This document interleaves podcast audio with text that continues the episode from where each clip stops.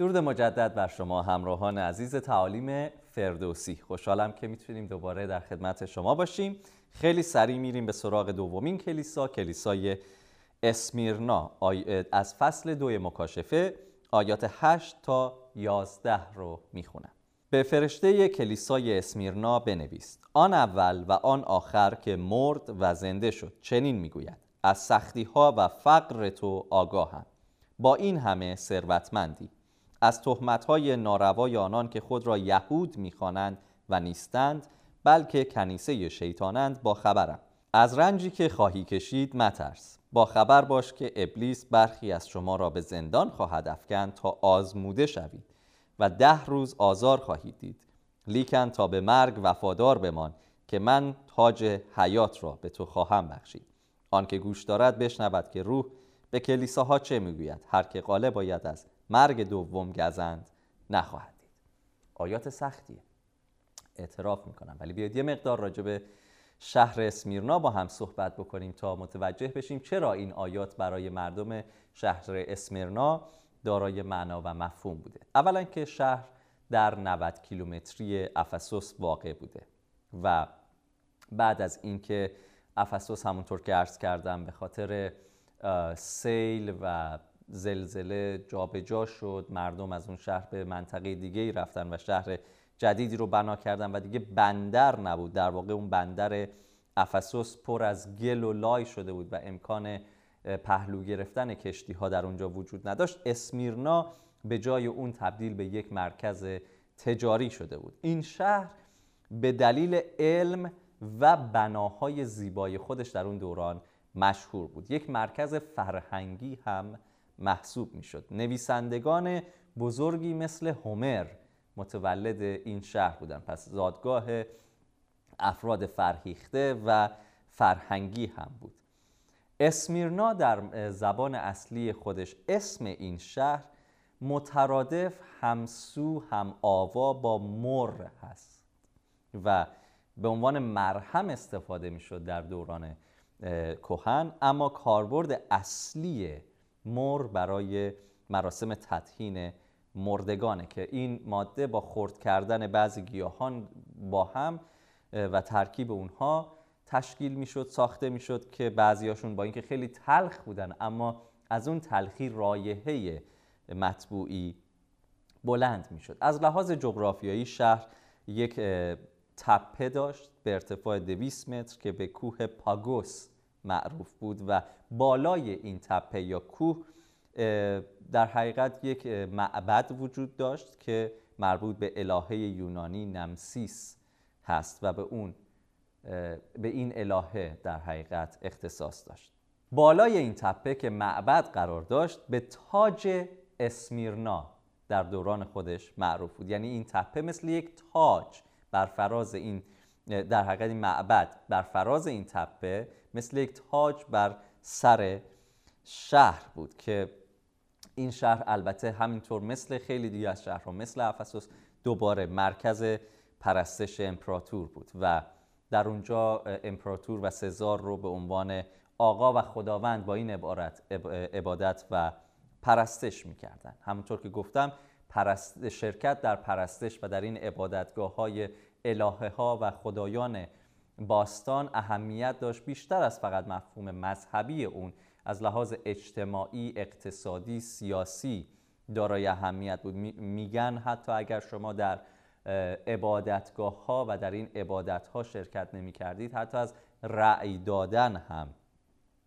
محروم می شدید یکی از رهبران معروف کلیسای اولیه به نام پولیکارپ که یکی از بزرگان کلیسای اولیه محسوب میشه اهل اسمیرنا بود. پولیکارپ در, در سال 158 میلادی به چوبی به یک تنه درختی بسته شد در دامنه همین کوهی که معبد بالای اون بود و به عنوان تاج اسمیرنا معروف بود در دامنه همین کوه به تیر درختی بسته شد و به آتش کشیده شد. نه تنها این بعد از اون آزار و شکنجه ادامه پیدا کرد و طی مدت زمانی نه چندان طولانی 2300 مسیحی در تپه همین کوه جان خودشون رو از دست دادن و کشته شدن. پس آنچه که عیسی داشت به کلیسا می‌گفت داره اتفاق میفته از رنجی که خواهی کشید مترس. بیایید دوباره به این آیات حالا نگاه کنیم. آن اول و آن آخر که مرد و زنده شد چنین می‌گوید.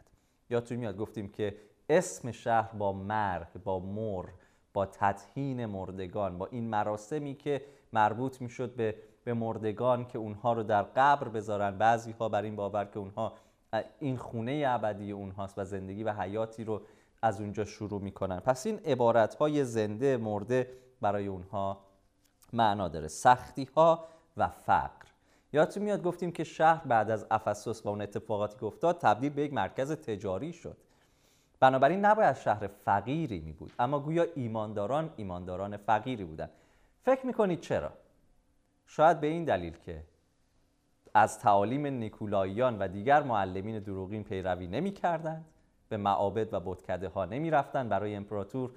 عبادت نمی کردن بخور نمی سوزندن به همین خاطر خیلی از اونها شاید مشاغلشون و جایگاه اقتصادی و سیاسی و اجتماعیشون رو از دست می‌دادن. اما فراموش نکنیم عیسی داره به هر کلیسا میگه از شرایطی که در اون هستی به خوبی آگاه هم از سخت از سختی ها و فقر تو هم با این همه ثروتمندی. ثروتی که عیسی داره راجع به صحبت می‌کنه راجع به موجودی حساب بانکی اونها و حتی من و شما نیست. ثروتی که عیسی خودش گفت گنجت رو در جایی بیاندوز که نه دزد می‌تونه بهش بزنه نه زنگ می‌زنه. جایی که هیچ امپراتور و هیچ دولتی نمی‌تونه اون رو از تو بگیره. با این همه ثروتمندی. از های ناروای آنان که خود را یهود می‌خوانند و نیستند بلکه کنیسه شیطانند با خبرم. به نظر می‌رسه که چند تا حالت اینجا دیده میشه. یکی اینکه یه سری یهودی هایی که صرفا چون از فرزندان و نوادگان ابراهیم هستن یعنی در خانواده یهودی متولد میشن اما هیچ باوری به خدا و در حقیقت کلام او ندارن. فقط به خاطر اینکه یهودی زاده هستن خود رو یهود می‌خونن. و قطعا می‌دونید که هر شخصی اگر از خدا پیروی نکنه و صرفا به به خانواده خودش فخر بکنه معمولا اینجور افراد رفتار دوستانه با دیگر آدم ها و ایمانداران ندارن. پس یکی از چیزهایی که به نظر می‌رسه از معناهایی که میشه برای آنانی که یهودی می‌خونن خودشون ولی نیستن اینه که کسانی که فقط یهودی زاده هستن. عیسی میگه که من از رفتار اونها با تو با خبرم. معنی دیگه ای که برخی برای این در نظر می‌گیرن میگن اینها یهودی هستند اتفاقا آداب و اعمال یهودی رو هم به جا میارن. اما از دیدگاه یوحنا یهودی نیستن. همونطور که از دیدگاه پولس در رومیان 2.28 اینها اون اسرائیل حقیقی خدا نیستن. پس تشویقتون می‌کنم به عنوان یک تکلیف کناری اگر می‌خواید انجام بدید تا اطلاعات بهتری به دست بیارید به رساله رومیان فصل دو برید آیه 28 مخصوصا ولی کل اون فصل رو مطالعه کنید و ببینید پولس راجع به این دست یهودیان و اسرائیل چی میگه. و سومی این هست که افرادی هستند که یهودیان خودشون رو هم اسرائیلی می‌دونن ولی کمر به آزار و اذیت مسیحیان بستن. خود پولس یکی از این افراد بود پیش از اینکه در راه دمشق با عیسی خداوند ملاقات کنه. نکته ای که در کلیسای اسمیرنا ما متوجه میشیم. تعلیمی که در کلیسای اسمیرنا متوجه میشیم این هست. وفاداری به عیسی وفاداری به خدا مساوی است با رنج بیشتر. موضوع سختیه ولی واقعیته. تعالیم دروغین و معلمین دروغین انجیل کامیابی سلامتی و همه این صحبت ها که امروزه در شبکه های اجتماعی در شبکه های ماهواره پخش میشه و به, به شنوندگان این ایده رو میده که به خدا ایمان بیار زندگی تو عالی میشه ثروتمند میشی بیماری های تو همه شفا میابه هیچ کدوم از اینها رو کتاب مقدس تعلیم نمیده. کتاب مقدس به ما میگه اگر تصمیم بگیری به خدا وفادار باشی در این دنیا رنجت افزوده میشه. عیسی به شاگردانش گفت اگر با من که چوب تر هستم چنین کردن با شما که چوب خشکید چه خواهند کرد؟ عیسی به شاگردانش گفت گفت دنیا با شما مخالفت خواهد کرد. ازتون متنفر خواهد شد چون دنیا با من متنفره. این تصمیمیه که من و شما به عنوان ایمانداران باید بگیریم. آیا ما می‌خوایم زندگی الانمون خالی و فارغ از هر رنج و سختی باشه؟ یا به دنبال این هستیم که ابدیتی بدون رنج و مرگ رو تجربه بکنیم؟ بنابراین اینجا عیسی داره به, به کلیسای اسمیرنا میگه که نترس. از رنجی که خواهی کشید آگاهم. ولی چون آگاهم به این معنا نیست که رنج نخواهی کشید. در این جهان سقوط کرده توسط گناه. در این جهانی که از عیسی از پاکی از نور متنفره. جایی که ما داریم زندگی می‌کنیم زمینی که ما با شیطان و همکاران او که سقوط کرده هستند. همزمان داریم استفاده می‌کنیم. در اینجا برای ما جای راحتی نخواهد این موضوع رو ما می‌بینیم که آگاهی عیسی از رنجهای ما به معنای این نیست که رنجهای ما پایان خواهد یافت. بنابراین شاید توی رنجهای ما توی جفاهایی که ما می‌بینیم گاهی احساس می‌کنیم که خدای تو اصلا نمی‌دونی من چی می‌کشم و در چه شرایطی هستم. چون اگر می‌دونستی به اونها خاتمه می‌دادی. پیام خدا به کلیسای اسمیرنا به ما خلاف این رو نشون میده. اتفاقا عیسی می‌دونه که کلیسا از چه رنجی داره عبور می‌کنه. حتی می‌دونه که چقدر این رنج به, درازا خواهد انجامید. میگه نترس با خبر باش. در آیه بعد در ادامه آیه ده میگه با خبر باش که ابلیس برخی از شما را به زندان خواهد افکن تا آزموده شوید. و ده روز آزار خواهید دید. لیکن تا به مرگ وفادار بمان که من تاج حیات را به تو خواهم داد. عیسی می‌دونه. اینطور نیست که عیسی نمی‌دونه بر سر کلیسا و بر سر ایمانداران چه اتفاق میفته و اینجا میگه که چه اتفاقاتی هنوز نیفتاده برای شما خواهد افتاد. نترس. چرا نترس؟ همونطور که بهش عیا به ارمیا به انبیای قدیمی میگه. چون از آبها بگذری با تو هستم. حتی پدر حتی مادر فرزند شیرخوار خودش رو ترک می‌کنه اما من تو رو ترک نمی‌کنم. همونطور که داوود میگه خداوند شبان من است.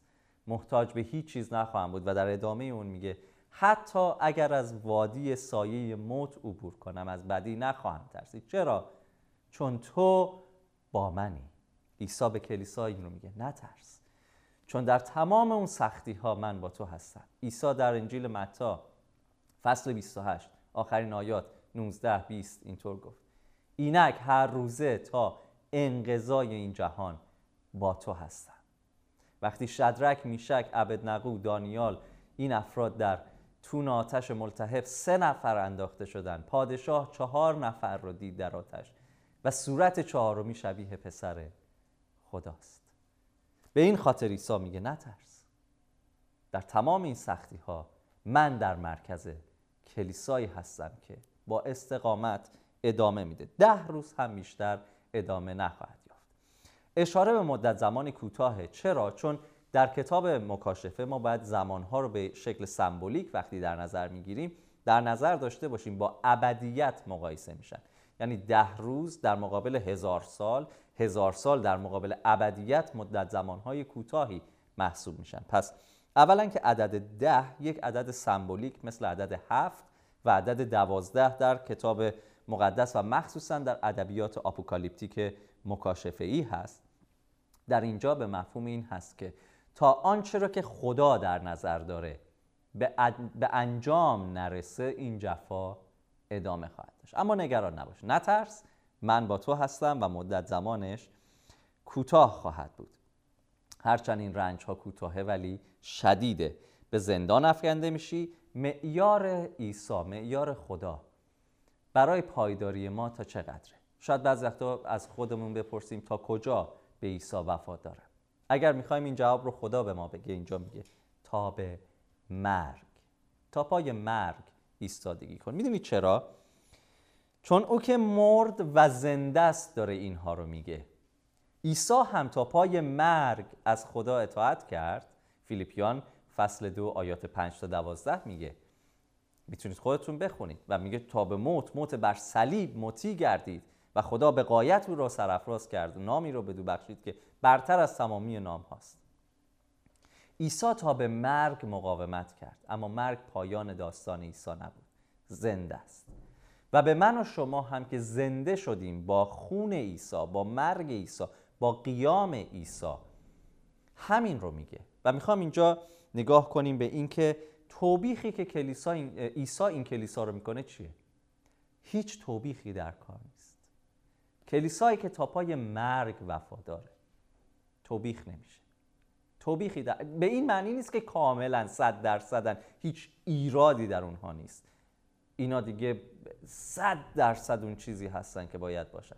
اما توبیخ هم نمیشن. تا به مرگ وفادار بمون. تاج حیات رو به تو میدم تاج اسمیرنا که عبارتی بود آشنا برای مردم. حالا تاج حیات. پس مرگ حتی اگر تا به مرگ وفادار بمونی پایان نیست. تاج حیات رو عیسی به تو میده. و آیه آخر که این وعده هست و این پاداش هست آنکه گوش دارد. بشنود که روح به کلیساها چه می‌گوید.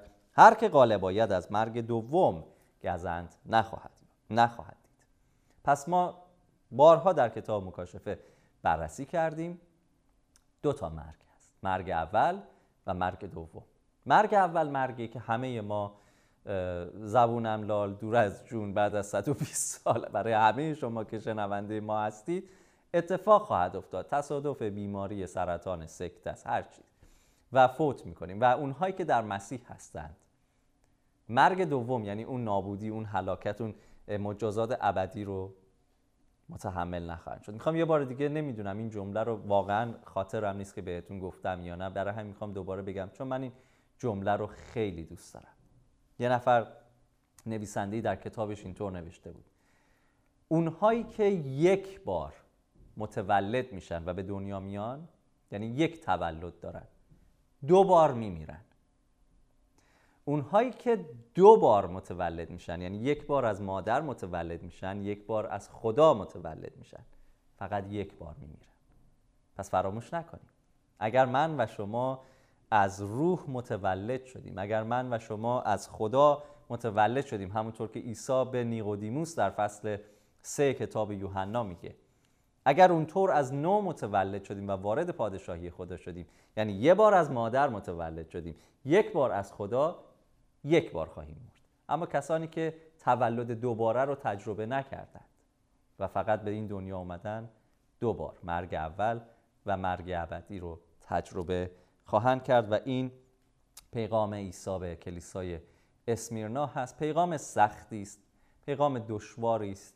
نیاز داریم به همدیگه نیاز داریم به کلیسا نیاز داریم کنار هم باشیم تا بتونیم تا به پای مرگ مقاومت کنیم. چون در تنهایی ضعیفی قدرت در اجتماع هست. قدرت در کنار هم بودن هست. نه فقط کنار هم بودن فیزیکی کنار هم بودن فکری روحی اعتقادی. بنابراین این جلسه رو به پایان می‌بریم اینجا با پایان کلیسای اسمیرنا در جلسه بعد با پیام مسیح به کلیسای پرگامون برمیگردم و در خدمت شما خواهم بود.